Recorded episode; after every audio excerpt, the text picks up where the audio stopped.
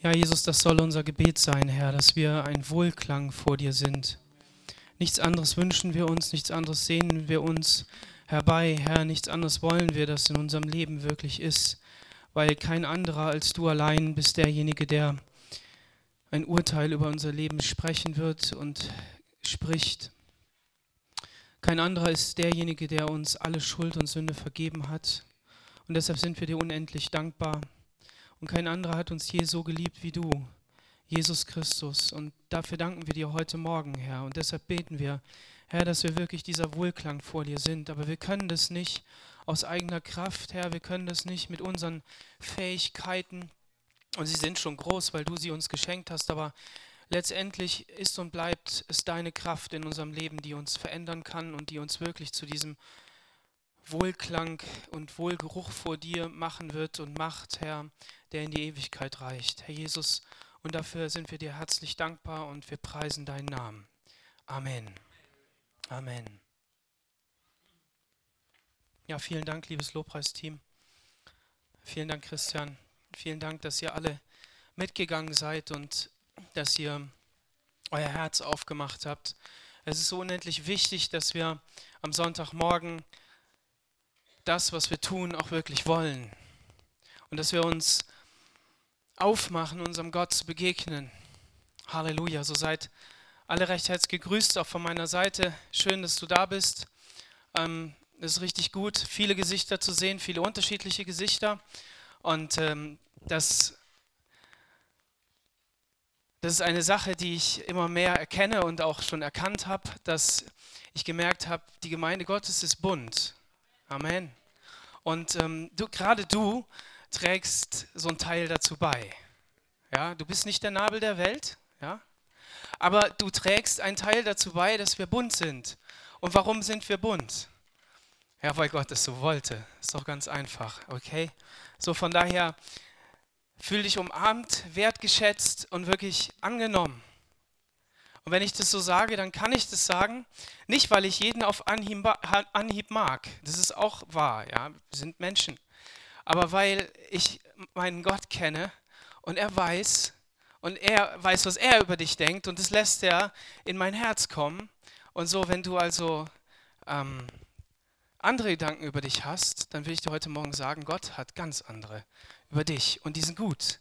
Amen. Sag mal zu deinem Nachbarn, die Gedanken Gottes über dich sind gut. So, und das war der eine Teil, jetzt der andere Teil. Und weil seine Gedanken über dich gut sind, will ich auch gute Gedanken über dich haben.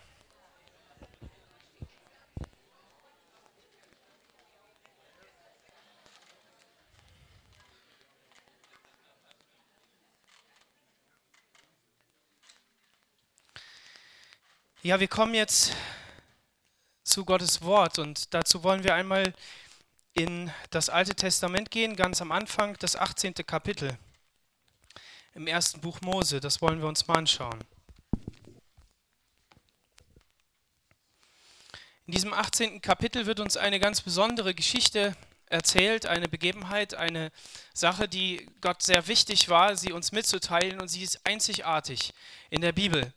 Ähm, interessanterweise sind viele Sachen in der Bibel einzigartig.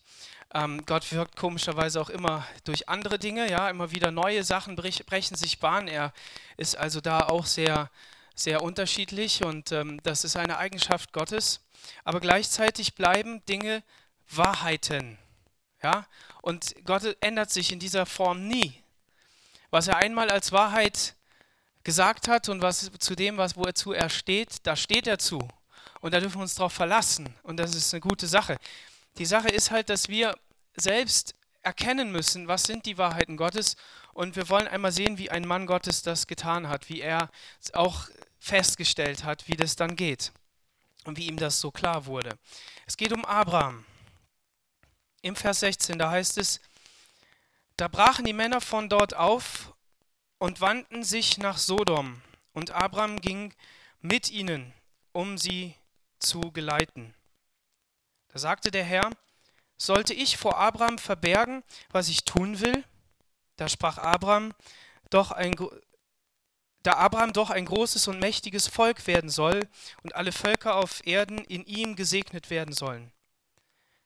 Denn ich habe ihn dazu ausersehen, damit er seinen Kindern und seinem Haus nach ihm befehle, dass sie die Wege des Herrn halten und Gerechtigkeit und Recht üben, damit der Herr auf Abraham kommen lasse, was er ihm verheißen hat. Und der Herr sagte, das Geschrei über Sodom und Gomorra ist groß, und ihre Sünden sind sehr schwer. Darum will ich hinabfahren und sehen, ob sie alles getan haben nach dem Geschrei, das vor mich gekommen ist, oder ob es nicht so sei, damit ich es wisse. Und die Männer wandten ihr Angesicht und gingen nach Sodom, aber Abraham blieb vor dem Herrn stehen. Und Abraham trat hinzu und sagte, Willst du denn den Gerechten mit dem Gottlosen umbringen? Es könnten vielleicht 50, 45, 40, 30, 12, 10 Gerechte in der Stadt sein, könnte es sein, dass du dann nicht doch dein Herz davon abwendest. Wenn eben diese 50 Gerechten dort sind, willst du sie nicht verschonen? Das sei ferne von dir, dass du das tust und den Gerechten mit dem Gottlosen tötest, so dass der Gerechte gleich wäre wie der Gottlose. Das sei ferne von dir. Der Richter aller Welt sollte der nicht gerecht richten? Der Herr sagte, finde ich in Sodom 50, 40, 30, 12, 10 Gerechte, so will ich um ihretwillen den ganzen Ort vergeben. Und Vers 32, und er sagte, ach, zürne nicht, Herr, dass ich noch einmal rede, man könnte vielleicht zehn darin finden. Er sagte, ich will sie nicht verderben, um der zehn willen. Und der Herr ging weg, als er mit Abraham ausgeredet hatte, und Abraham kehrte zurück an seinen Ort. Bis hier in Gottes Wort. Das ist die Geschichte von Sodom, wie Abraham sie in dieser Situation erlebt hat. Und wir haben extra, ich habe extra einen Teil des Textes gekürzt, damit wir ein bisschen schneller da durchkommen. Aber das Gewicht, was darin liegt, ist, dass Abraham mit Gott handelt um Menschen. Wer war Abraham? Abraham war ein Mensch, zu dem Gott geredet hat, in eine Situation hinein, in der keine Vorgeschichte war. Da waren nicht irgendwelche gläubigen Eltern oder irgendetwas, sondern Gottes Wort geschah an Abraham, komm aus deinem Land, komm aus deiner, Vater, aus deiner Vaterschaft, aus dem Vaterland deiner Verwandtschaft und aus deines Vaters Haus in ein Land, das ich dir zeigen werde. Das war Gottes Ruf an Abraham. Und wir wissen, was Abraham dann getan hat. Er war gehorsam, er hat das getan, weil Gott gerufen hat. Er hat dann noch so ein paar Sachen organisiert, er hat noch ein paar Leute mitgenommen, aber er ist gegangen, er ist, hat sich auf diesen Weg gemacht. Und ähm, es war nicht ungewöhnlich, dass so ein Mensch umhergezogen ist, weil er das mit den Zelten schon kannte aus seiner Umgebung. Aber das Ungewöhnliche war, dass da ein Gott auf den Plan getreten ist, den er nicht kannte und der gesagt hat, komm und geh in ein Land, das ich dir zeigen werde. Und dieses große Vertrauen hat sich durch das ganze Leben Abrahams mit Höhen und Tiefen hindurchgezogen. Dieses Vertrauen hat sich durch sein Leben hindurchgezogen mit Höhen und Tiefen. Und Abraham ist uns zum großen Glaubensvater, zum Vater des Glaubens geworden und die Bibel beschreibt ihn auch so. Er hat an Gott festgehalten. Abraham begegnet verschiedenen Menschen und einer dieser Menschen ist Melchisedek und der hat gerade einen, ähm, einen, war im Krieg gewesen und hat sich verteidigt, hat äh, seinen, den Lot gerettet und ähm, dann gibt er den zehnten Teil Gott. Und dann kommt ein weltlicher König zu ihm und sagt, weißt du was, behalt doch dein, den, die, die Kriegsbeute und, ähm, und äh, ja, behalt die einfach, ist dein Anteil. Und Abraham sagt folgendes, er sagt, ich werde es nicht behalten, damit du nicht sagst, du hättest Abraham reich gemacht. Der Mann hat etwas verstanden, er hat verstanden, dass Gott sein Versorger ist und dass er von niemandem und keinem Menschen abhängig sein darf. Und ähm, für uns ist das ungewöhnlich, weil wir sagen, ja, meine Güte, hat der mir das halt geschenkt, passt schon. Aber bei denen war das nicht so und ist das auch nicht so. Wenn, wenn da eine Hochzeit ist, dann wird ähm, Geld geschenkt und dann wird die Braut geschmückt mit diesem Geld und das ist manchmal ein Tanz, manchmal ist es einfach, dass man das abgibt, wie auch immer. Es ist sehr lebhaft und ähm, da sitzt einer und schreibt es auf.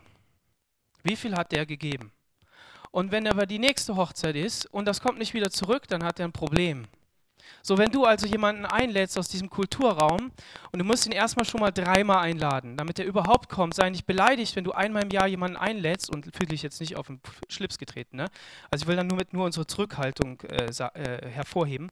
Und du lädst ihn ein und dann kommst du zu uns und sagst, ja, weißt du was, jetzt habe ich, hab ich den eingeladen und er will nicht kommen.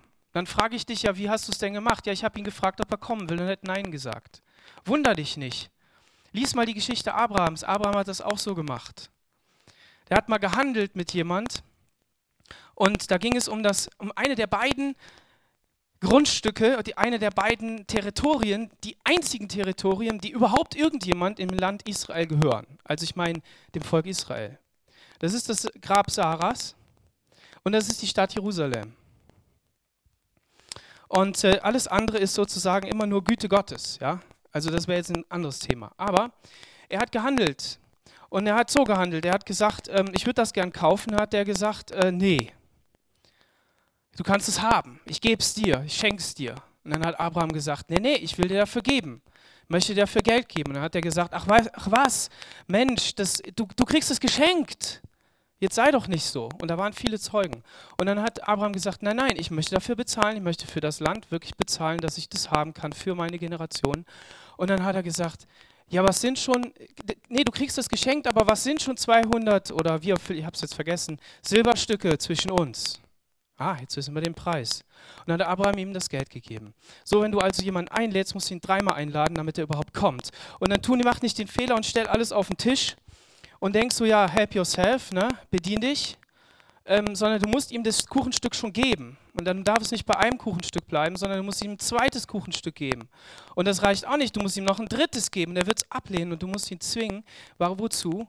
Damit dieser Mensch aus diesem Kulturkreis entdeckt, du hast ihn gern. Das ist schwer, ich weiß, aber so funktioniert es. Menschen, die zu uns kommen, und aus anderen Ländern kommen, haben andere Sitten. Und wir müssen sie vor allen Dingen mit dem Essen lieben.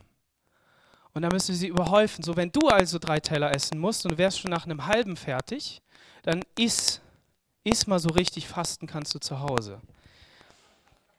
Okay, gut, das war jetzt mal, mal das. Und Abraham lebte in dieser Kultur und er hat vieles gelernt und eben auch diese Sache mit, ähm, mit, dem, mit dem Teil. Und er hat aber erkannt, dass er nicht in diese Fänge dieser Menschen kommen wollte. Er wollte nicht in diese Abhängigkeit kommen, sondern er wollte in die absolute Abhängigkeit zu Gott. Amen. Und deshalb hat er gesagt, Abraham will nicht reich werden durch dich, sondern ich will reich werden durch meinen Gott. Und das hat er auch geschafft. Dann macht Gott einen Bund mit Abraham und er führt ihn sozusagen einen Schritt weiter und sagt, du weißt du was, ich will einen Bund mit dir machen. Ich habe dich nicht nur gerufen, du warst gehorsam und es ist gut, sondern ich will einen Bund mit dir machen. Und wir haben diesen Bund schon angeschaut.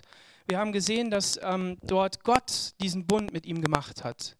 Abraham ist keine Verpflichtung eingegangen, außer die Beschneidung, aber keine Verpflichtung, um diesen Bund aufrechtzuerhalten sondern Gott hat die Verpflichtung übernommen und hat gesagt, weißt du was, und selbst wenn du den Bund brichst, ich werde dieses Opfer bringen. Und was hat er getan? Er ist ans Kreuz von Golgatha gegangen. Und das ist dieser Gott, dem Abraham begegnet ist. Und ähm, Abraham verhielt sich auch gerecht. Es gibt eine zweite Geschichte an dem Brunnen, wo es einen Streit gegeben hat. Und ähm, dann hat er eben einen Vertrag mit Abimelech gemacht. Und auch hier lässt er sieben, sieben Schafe, sieben Lämmer, gibt er ihm als Zeichen dafür, dass dieser Brunnen ihm gehört. Und Abraham ist in vollkommener Abhängigkeit zu Gott einerseits, aber auch lässt sich nicht von den Menschen dort fangen. Und es wäre so leicht gewesen für ihn. Denn Abraham hat nie ein einziges Stück Land gesehen, außer das, was er da gekauft hat. Abraham hat nicht einen Sohn gesehen, bis er 100 geworden ist.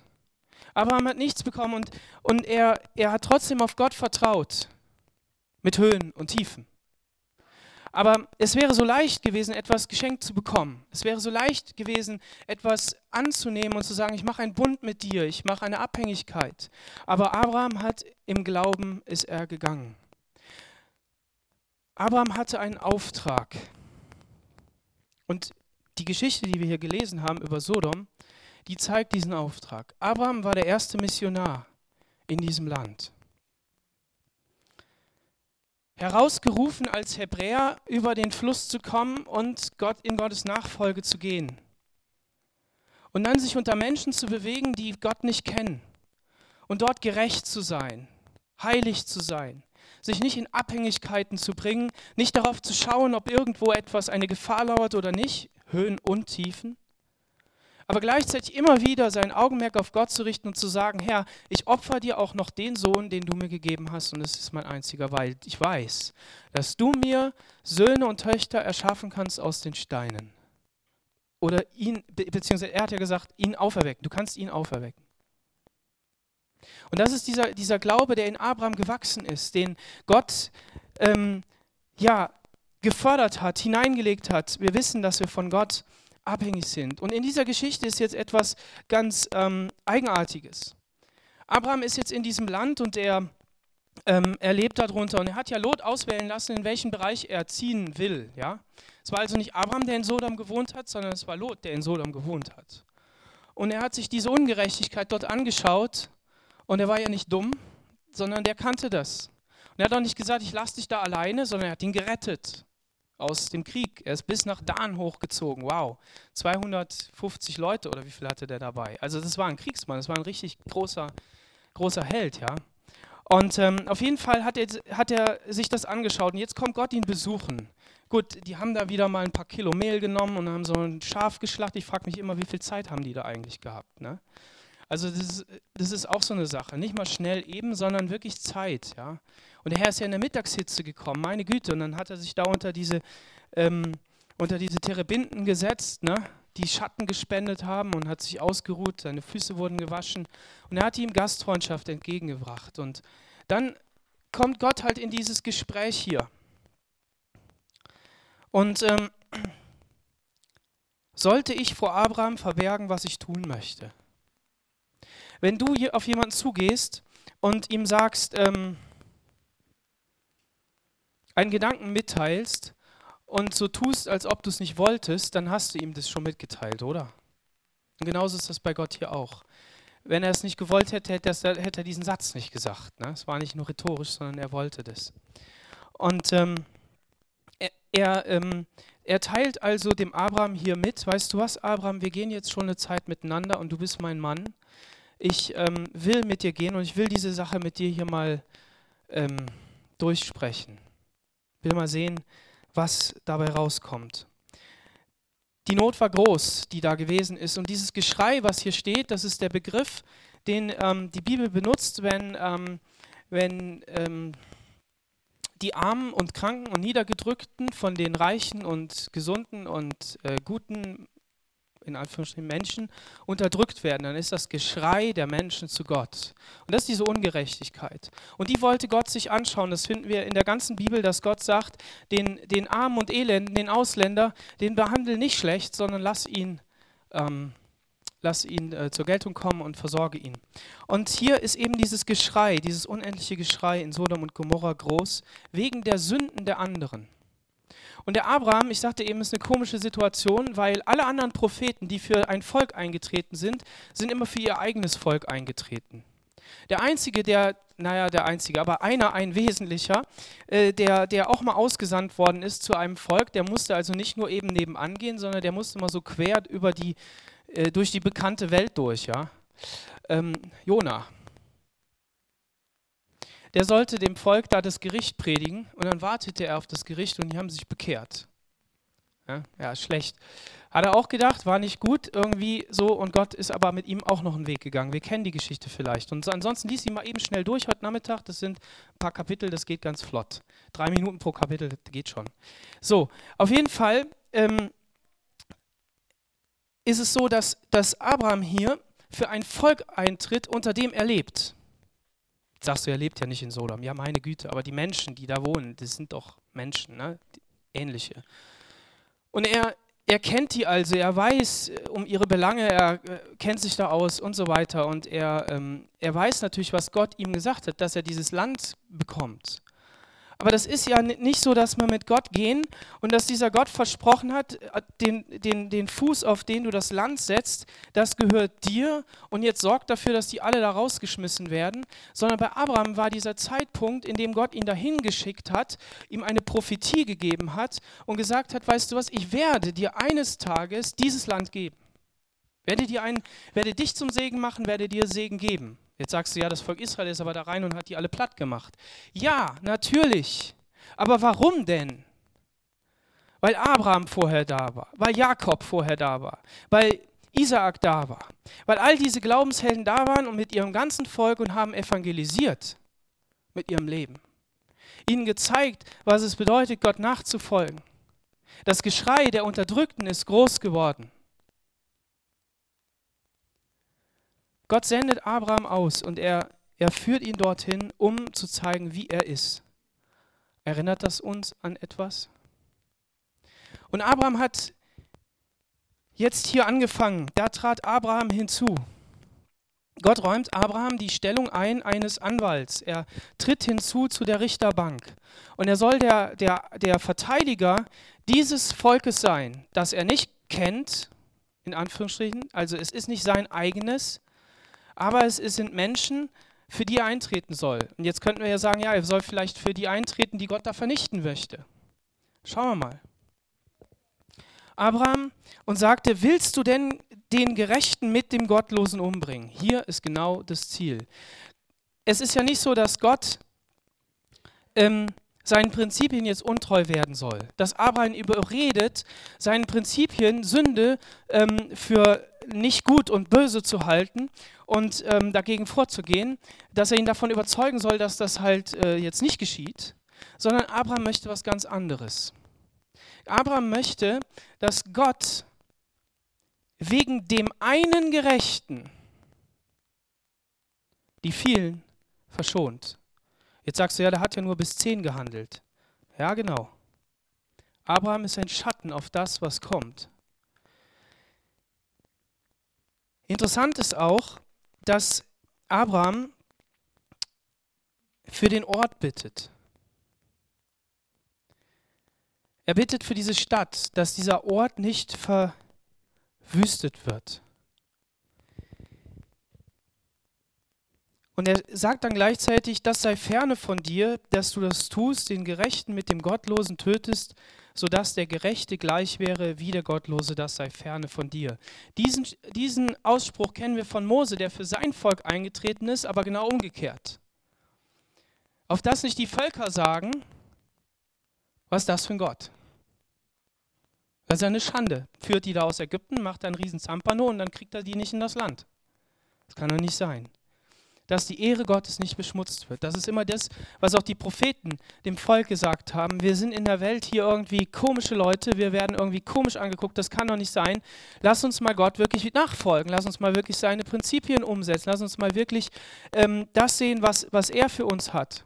So, und ähm, ich sagte ja schon, er, er handelt jetzt mit Gott, er, er tastet sich heran, er schaut, wie sieht das aus und Gott lässt das ja interessanterweise mit sich machen. Bei Mose, da ist es so, dass er irgendwie, glaube ich, beim dritten Mal, nachdem er mit ihm gehandelt hat, ob er jetzt in den Dienst gehen soll oder nicht, da wird Gott zornig auf ihn, ja. So, aber Gott gibt ihm sozusagen hier eine, eine Vorlage. Er, er, öffnet die Tür und sagt, lass, lass das mal sehen, was da ist und lass uns mal darüber diskutieren. Die Zahl 10, 10 Gerechte, wenn du 10 Gerechte an einem Ort hast, kannst du eine Synagoge aufmachen. Eine Synagoge. Was habe ich gesagt? Ja, habe ich gesagt. Okay, alles klar. Also du kannst, du kannst die, die Versammlung der, der Ekklesia, der Herausgerufenen, kannst du, kannst du aufmachen, ne? Wenn du zehn Männer hast. Deshalb hat Abraham vielleicht da aufgehört. Vielleicht hat er aber auch aufgehört, weil er irritiert war. Vielleicht hat es im Kopf Klick gemacht. Wir wissen ja auch, ja, Jesus hat uns gerettet, er ist für uns gestorben und so weiter und hat alle lieb und hat mir auch meine Sünden vergeben. Aber wenn, wenn du das dann wirklich spürst, dass Gott dir das zeigt, hey, der hat das ja wirklich getan, dann hast du keine Worte mehr. Und dann denkst du vielleicht, ups, ich lasse das mal so dahingestellt sein. Ähm, es geht um noch viel mehr. Eines Tages ist einer gekommen, der nicht nur für die Gerechten gebetet hat, sondern der selber gerecht gewesen ist. Der nicht nur, und Abraham hat ja sein Leben aufs Spiel gesetzt, indem er unter diesem Volk, ge, unter diesem Volk gelebt hat, aber er, er hat es nicht geopfert, aber Jesus hat es geopfert. Und da könnte man all diese Attribute noch mit reinsetzen.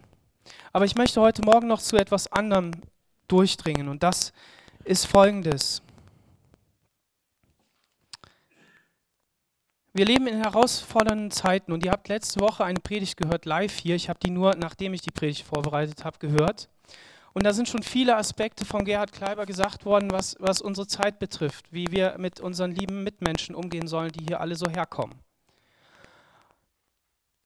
Und ich habe ich war letztes Wochenende in Freilassing auf diesem Forum für Flüchtlinge und da hat der Mario Warnschaffe gesprochen und der hat dafür geworben, dass wir ein liebendes Herz für unsere Mitmenschen haben dass wir uns auf die Werte und auf die Dinge besinnen, die, die wichtig in unserem Leben sind.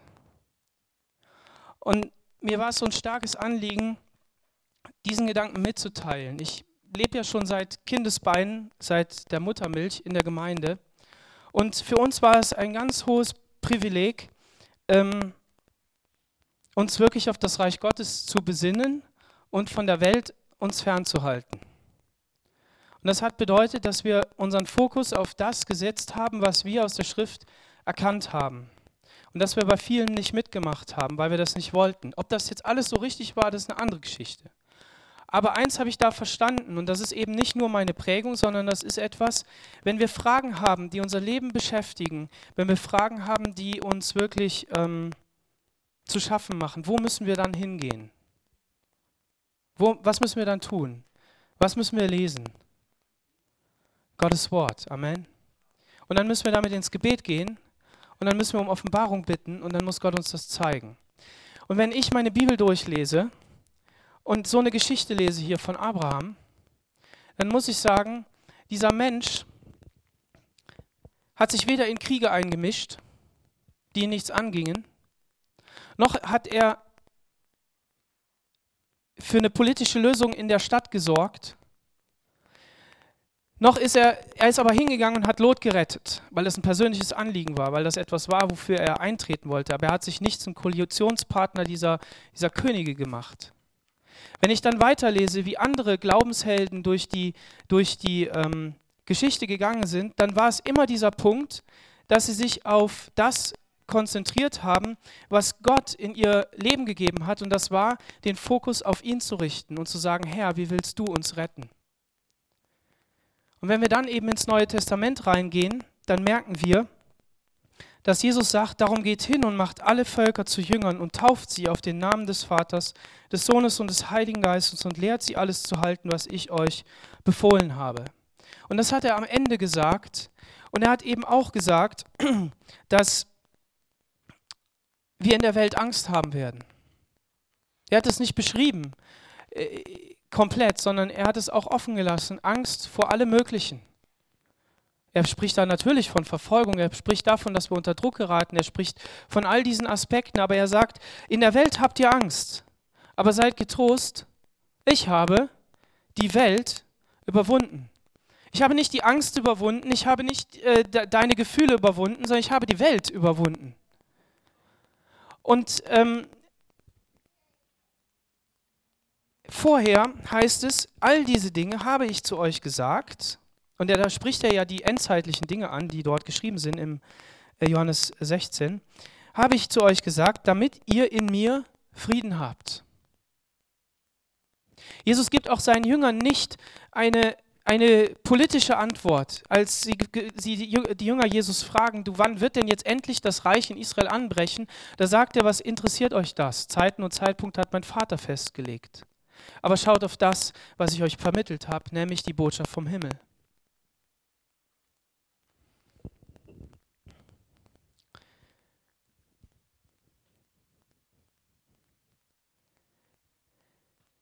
Als der Heilige Geist gekommen ist und die Gemeinde Jesu uns geschenkt hat, als sie geboren wurde in Jerusalem, da hieß es, dass verschiedenste Nationen dort waren, verschiedenste Sprachen da waren und sie haben zu ihnen gesprochen in einer Sprache. Wir haben heute das Abendmahl gefeiert. Und in all diesen Geschenken, die wir von Gott bekommen haben, haben wir diese Einheit bekommen, diese Möglichkeit zu sagen, wenn, wenn ähm, einer aus einem anderen Land kommt, zu sagen, der Christian hat das schon gesagt, du bist mein Bruder, du bist meine Schwester. Und das soll unser erster Fokus sein, dass Gott uns in diese Welt geschickt hat und gesendet hat und uns erwählt hat, damit wir dieses Evangelium weitergeben. Damit wir diese Friedensträger sind in einem Land, das Gott führen möchte. Und ich möchte mit diesen Aussagen jetzt überhaupt nicht eine Gegenposition stellen zu dem, dass wir uns nicht politisch irgendwie äh, positionieren können oder irgendwas tun sollen. Mögen die Leute, denen Gott das offenbart hat, wirklich das so tun. Und mögen sie um Weisheit bitten, dass sie die richtigen Entscheidungen treffen. Nur zuallererst, und das finde ich das Krasse, wir werden jetzt überschwemmt mit einer Welle, nicht nur von Menschen, das wäre noch das Gute, sondern von einer Welle mit Thematiken und Problemen und Schwierigkeiten, wie der Gerhard das gestern, äh, letzte Woche auch gesagt hat, und ihr das an allen Ecken und Enden gehört habt, die wir nicht handeln können. Und auf der Bundeskonferenz hat uns der Michael ähm, Winkler, äh, nicht, ja doch, Winkler, hat uns, der wohnt am Ammersee, hat uns gesagt, Gott führt uns in eine, eine, eine Überforderung als Volk, als Christen, als Menschen. Wozu? Damit wir zu ihm schreien. Das ist jetzt ganz leicht gesagt. Und ich bin nicht derjenige, der darauf eine Antwort hat im Sinne der, der gesamten Lage. Aber ich habe eine Antwort, die wir alle wissen. Und das ist die, dass wir zuallererst in die Schrift gehen und sagen, Herr, was hast du denn immer wieder deinem Volk gesagt? Und er hat gesagt, egal wo du bist, egal wo du hingeführt wirst, egal wie die Umstände sind, egal ob Hungersnot ist, ob Verfolgung ist, ob Krieg ist, egal, ich bin bei dir. Und ich bin nicht nur dabei dir, damit du dich abkapselst und dass du dich einengst und dass du einfach sagst, ich, ich kann nicht mehr, ich ziehe mich zurück wie Gideon, sondern du bist ein streitbarer Held und ich will, dass du für mich kämpfst. Und diesen Kampf, den wir führen, ist ein geistlicher Kampf, der so geführt wird wie Abraham, der ein Herz hatte für Menschen, die ihn eigentlich nicht zu interessieren hatten, aber vielleicht doch. Nämlich ihnen zu verkündigen mit seinem Leben, was es heißt, Gott nachzufolgen und ihm das zu geben, was, was sie brauchten, damit sie umkehren können, wie bei Jona. Und so ist mein Gebet und ist meine, meine Botschaft heute Morgen, dass wir von unserem Weg wirklich umkehren, dass wir ihn anders einschlagen, als wir ihn gegangen sind, weil, und das haben diejenigen, denen ich dazugehört habe, auch immer wieder gesagt, und ist mir auch irgendwo klar, wenn wir diese Chance verpassen, dann haben wir eine ver verpasste Chance. Aber es ist nicht nur eine Chance, sondern es ist auch eine Gefahr. Von der hat der Gerhard auch gesprochen. Aber was sollen wir tun? Sollen wir jetzt Angst haben? Sollen wir jetzt äh, mit den Zähnen klappern? Sollen wir uns schlottern? Nein. Wir sollen nicht auf die Angst schauen, wir sollen nicht uns von der Angst regieren lassen, sondern wir sollen auf Jesus sehen, der die Angst, die Welt überwunden hat. Ihr habt Angst. Jesus steht bei dir. Er weiß, dass du Angst hast. Und das jetzt nicht nur auf diese Flüchtlingsgeschichte, sondern auch auf deine Lebenssituation. Du hast Angst. Ich hatte Angst, mir Reifen kaufen zu müssen, weil das 600 Euro gekostet hat mit Felgen. Und dann hat meine Frau, nachdem ich mich da schon ein bisschen mehr mit beschäftigt hat und wer mal sich mit Reifen beschäftigt hat, der weiß, dass das echt nicht einfach ist. Kannst nicht einfach in eine Annonce gehen und sagen, hier die, das Auto und dann passt es. Früher habe ich gedacht, das geht so. Es geht nicht. Da gibt es ganz viele Faktoren. Und ich, ich habe schon gedacht, meine Güte, wie soll das gehen? Und habe die Rechnungen gesehen und so weiter. Und dann sagt meine Frau kurz vorm Fußballspiel, das war natürlich auch, damit wir hier gucken können, ne, das ähm, schöne Spiel mit dem schlechten Ergebnis. Ähm, und äh, dann sagt sie, weißt du was, der Thomas saß da, mein Freund saß da noch, dann sagt sie, weißt du was, ähm, der Herr wird Reifen regnen lassen und äh, der Herr gibt es den Seinen im Schlaf, jetzt kümmere dich nicht darum, äh, geh mal einfach. Dann habe ich noch so gesagt, ja, wir müssen aber auch was tun, wir können ja nicht nur sitzen. Gut, und dann am nächsten Tag, ich habe dann äh, Fußball geguckt und dann habe ich ähm, äh, geschlafen. Und am nächsten Tag ruft mich äh, der, der Autoverkäufer an oder das Autohaus, wo ich das Auto gekauft habe im Sommer. Und ihr müsst wissen, ich habe gefragt, ob da Winterreifen sind. Und der sagt, ja, ich sage, ich sag, das hat alles keinen Zweck. Und ähm, ich, ähm, ich habe mich schon informiert, äh, ich habe auch vom TÜV jetzt schon die Antwort, weil ich hatte vorher angerufen, das geht nicht.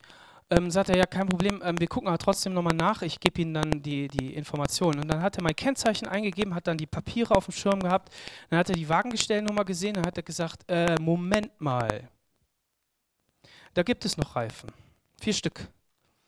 Ich muss nur mal nachgucken, was das für Reifen sind. Da ist er in sein Lager gegangen und dann hat er nachgeguckt und dann hat er gesagt, Herr Nakaten, da sind noch vier Winterreifen mit 6 mm Profil. Die sind zwar schon was älter, aber vom Gummi sind die so gut, die können sie noch zwei Jahre fahren. Jetzt habe ich Winterreifen.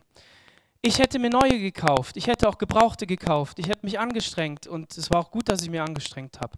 Aber der Punkt war das Timing Gottes. Der Punkt war, ich meine, meine anderen Lebensumstände kennt ihr alle gar nicht, aber das ist eine Kette unglaublich. Und, und dann kommt meine Frau und sagt mir das so und sie ähm, ist ja eh immer ein bisschen, ähm, ähm, sie vertraut da ein bisschen mehr. Und sie sagt das dann so, um, um, um mich dann da auch wegzukriegen aus der Situation. Und dann ruft der nächsten Tag an, ich hatte bei dem Autohaus schon mal angerufen und die haben das einfach unter den Tisch fallen lassen. Aber Gott ist gut. Es sind nicht alle meine Probleme gelöst. Glaub mir, das ist nur eins von vielen. Aber Gott hat mir da geholfen und so hast du vielleicht auch ein Zeugnis, hast auch eine Geschichte, etwas. Ich mach dir Mut. Lass uns das nicht einfach wegblasen. Das ist nicht nur so, jetzt, das ist jetzt nicht nur so ein Problem mit unserer Landessituation und so weiter, dass wir einfach so mal eben, na gut, dann gehen wir halt weiter. Das wird schon. Nein, nein, das ist eine richtige Herausforderung. Und deshalb möge uns Gott Gnade schenken, dass wir in diesem Kampf bestehen und dass wir Weisheit bekommen, wie wir es tun sollen. Seid alle ermutigt dazu. Und sei auch herzlich eingeladen, zu dem Global Gathering zu kommen, was ähm, ja jetzt heute anfängt. Christian wird dazu noch was sagen. Lass uns auf Jesus schauen. Lass uns wirklich gute Zeiten mit ihm haben, zu Hause und in der Gemeinde. Lass uns auferbaut werden. Lass uns wirklich die Waffen des Geistes rausholen, nicht die Waffen der, der Menschen. Dass wir, dass wir, lass uns den Menschen sehen. Wenn, wenn Gott sagt, äh, du sollst auf den Fremden zugehen, dann lass uns das tun. Wir sind nicht in der, in der Position, dagegen zu steuern, sondern wir, an uns der Auftrag, wie gehe ich mit dem Nächsten um? Denn, wie wir schon oft gehört haben, wir haben Engel beherbergt. Ich noch nicht, wahrscheinlich, vielleicht. Wir haben noch nicht so viele aufgenommen jetzt, aber vielleicht hast du schon viele aufgenommen, vielleicht waren da schon Engel dabei. Und wie auch immer das ist, schau da rein, lass dich von Abraham inspirieren, lass dir Kraft geben von Gott und dass du wirklich ein Held Gottes wird, wirst, der, ähm, wo es im Himmel dann aufgeschrieben ist und wo das alles steht. Und dass du merkst, Gott ist mit dir. Amen. Lass uns aufstehen und beten.